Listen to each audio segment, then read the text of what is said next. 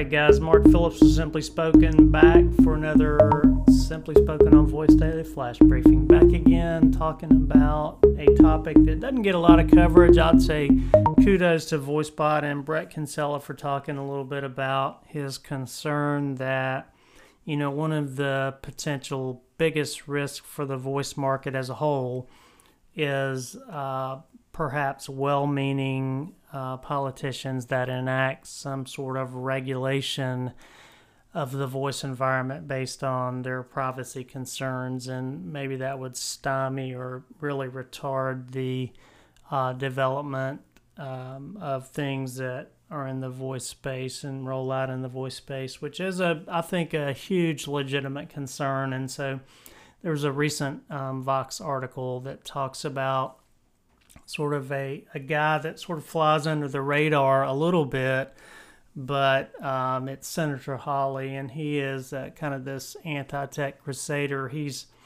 really kind of an interesting story because he's a fairly young guy. He's like 39 years old, so he's not. Uh, you know he he's tech savvy, but he's the anti-tech kind of crusader, and so He's really down on Facebook, Google, Amazon.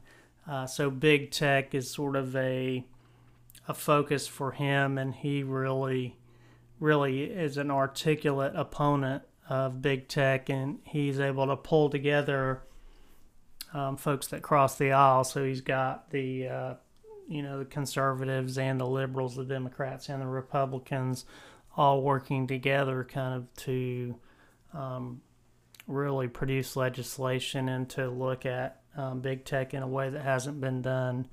And so uh, I think everyone should keep this on their radar. It's kind of a big ticket item.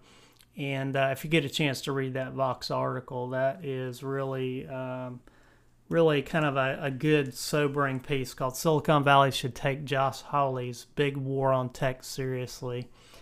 All right, guys, this is the Simply Spoken on Voice Daily Flash Briefing. Back again tomorrow. Thanks a lot, guys.